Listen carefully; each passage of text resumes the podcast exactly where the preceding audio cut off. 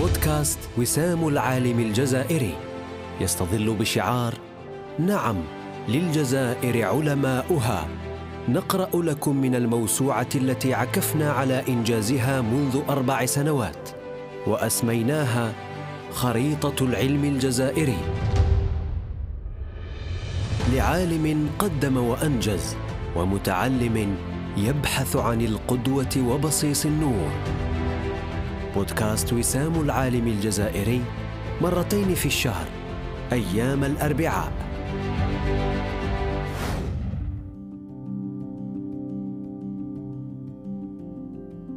العدد الثاني والثلاثون حول المسيرة العلمية للدكتور عبد الملك مرتاض الأديب الناقد. الدكتور عبد الملك مرتاض علم من أعلام الثقافة والأدب في الجزائر والعالم العربي. له بصمات عديدة بما أنتجه ولا يزال رغم اقترابه من عتبة التسعين من عمره المبارك. إنه المنافح عن اللغة العربية العاشق لحروفها حتى تفنن فلا يكتب ألفاظها إلا مشكولة بعلاماتها. يقول عن نفسه إلى يومنا هذا لا أزال أتعلم فالعلم لا يحيا إلا بالتعلم المستمر وإلا اغتدى العالم اليوم جاهلا غدا. وعلى الناقد والمبدع جميعا أن يعايشا عصرهما فيتجدد حين يتجدد ويتطور حين يتطور وإلا صار إلى ذمة التاريخ. والده هو الفقيه الشيخ عبد القادر بن أحمد بن أبي طالب وأمه زينب بنت أحمد سوالي ولد الدكتور عبد الملك كما يحكي في بادية نائية جبلية قاحلة في أغلب تضاريسها بهضابها وجبالها ووديانها وسهولها القليلة. فلم يأبه لها الاستعمار الفرنسي ولا أظن أقدام جيشه وطئتها إلا لدى اندلاع الثورة الجزائرية حيث انتشر الجيش الفرنسي في كل أرجاء الجزائر. ليشدد قبضته على الشعب الجزائري بكل طبقاته الاجتماعية. كان مولده في العاشر من جانفي سنة 1935 في مسيردة العليا بولاية تلمسان وتلقى تعليمه الأولي على يد والده فحفظ القرآن الكريم وتعلم مبادئ الفقه والنحو في كتابه بقرية الخماس التي تبعد عن الحدود المغربية حوالي ثمانية عشر كيلومترا ويشبه الدكتور مرتاض علاقته بوالده بعلاقة تلميذ بمعلمه وعلاقة مريد مع شيخه ولكن بصديق مع صديقه أيضا. ويضيف كان الوالد يقسو علينا في تحفيظنا القرآن والمتون النحوية والفقهية وكان يحزن حزنا شديدا إذا رأى منا في ذلك تقصيرا أو قصورا.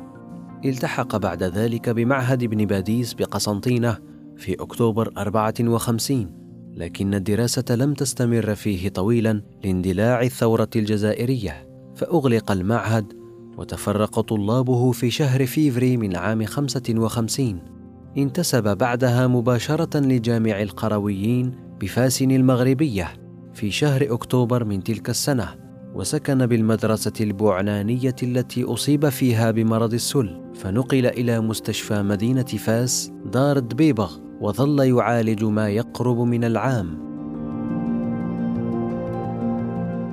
وابتدأت الرحلة الجادة نحو التميز والإبداع عندما حصل الطالب عبد الملك على شهادة البكالوريا القسم الثاني من شهادة الثانوية العامة بتطوان سنة ستين. فالتحق بكلية الآداب في جامعة الرباط التي تخرج فيها عام 63 وسجل أيضا في المدرسة العليا للأساتذة بالرباط سنة 61 بعد تخرجه بشهادة الليسانس في الآداب بامتياز وكان الأول على الدفعة عين سنة 63 مستشارا تربويا للمدارس الابتدائية بمدينة وهران وضواحيها والتحق في السنة ذاتها بالتعليم الثانوي مدرسا للغة العربية في ثانوية ابن باديس بوهران لمدة سبع سنوات. تابع تدرجه الأكاديمي بحصوله على درجة دكتوراه الطور الثالث في الآداب من جامعة الجزائر عام سبعين والتحق بأساتذة جامعة وهران في السنة ذاتها في تخصص الأدب العربي وعين سنة بعد ذلك رئيسا لدائرة اللغة العربية وآدابها ثم مديرا لمعهد اللغة العربية وآدابها بجامعة وهران عام 74 انتخب الدكتور عبد الملك سنة 75 رئيسا لفرع اتحاد الكتاب الجزائريين بولايات الغرب الجزائري. لدى استحداث هذه الهيئة لأول مرة ثم عضوا في الهيئة المديرة للاتحاد عام 81 بعد الخبرة التي اكتسبها في معهد اللغة العربية وآدابها اختير نائبا لمدير جامعة وهران في الفترة ما بين 80 و 83 ثم مديرا للثقافة والإعلام لمدينة وهران في الفترة ما بين 83 و 86 لم تشغله الإدارة عن رسالته الأكاديمية فتوج سنوات البحث بالحصول على درجة دكتوراه الدولة في الآداب بمرتبة الشرف من جامعة السوربون باريس ثلاثة عام ثلاثة وثمانين في موضوع أنواع النثر الأدبي المكتوب بالعربية في الجزائر ما بين 1931 و 1954 ثم رقي إلى رتبة أستاذ التعليم العالي وعين رئيسا للمجلس العلمي بمعهد اللغة العربية وآدابها سنة 86 ورئيس وحدة البحث في اللغة والأدب العربي في جامعة وهران 89 وبمناسبة الذكرى الخامسة والعشرين لاستقلال الجزائر كرمه رئيس الجمهورية آنذاك شاذلي بن جديد. رفقة مجموعة من الباحثين بشهادة تقدير. عين الدكتور عبد الملك مرتاض في عضوية العديد من إدارة المجلات المحكمة منها عضو الهيئة الاستشارية لمجلة كتابات معاصرة بيروت 88 رئيس تحرير مجلة الحداثة التي يصدرها مجلس اللغة العربية وآدابها في جامعة وهران 92 عضو في الهيئة الاستشارية لمجلة أصوات بصنعاء اليمن 93 ساهم في تأسيس مجلة دراسات جزائرية معهد اللغة العربية وآدابها جامعة وهران 98 من مؤسسي مجلة اللغة العربية بالمجلس الأعلى للغة العربية وكان يرأس تحريرها 98 2001 حظي الدكتور مرتاد بالثقة من قبل رئيس الجمهورية اليمين زروال عندما عينه عضوا في المجلس الإسلامي الأعلى عام 98 ثم عينه بعد ذلك وفي نفس السنة رئيسا للمجلس الأعلى للغة العربية إلى غاية 2001 كما عين عضوا في المجلس العلمي للمركز الوطني للأبحاث التاريخية والحركة الوطنية بالجزائر وعضوا في المجلس العلمي لأكاديمية جامعات الغرب الجزائري وعضوا في اللجنة الوطنية لإصلاح التعليم العالي بالجزائر ومثل اتحاد الكتاب الجزائريين في جملة من المؤتمرات الدولية والعربية. أما على المستوى العربي فعين عضوا في الهيئة الاستشارية لمؤسسة البابطين للإبداع الشعري الكويت لمدة أربع سنوات. 97 2000 وعضوا في المجمع الثقافي العربي بيروت 99 وعضوا في لجنة التحكيم لمسابقة أمير الشعراء التي أقيمت في أبو ظبي. للأديب عبد الملك مرتاض أكثر من سبعين مؤلفا في النقد والدراسات التحليلية في اللغة العربية والأدب والقصة والشعر إضافة إلى مجموعة من الروايات والمجموعات القصصية. وكان أول كتاب صدر له سنة ثمانية وستين بعنوان القصة في الأدب العربي القديم.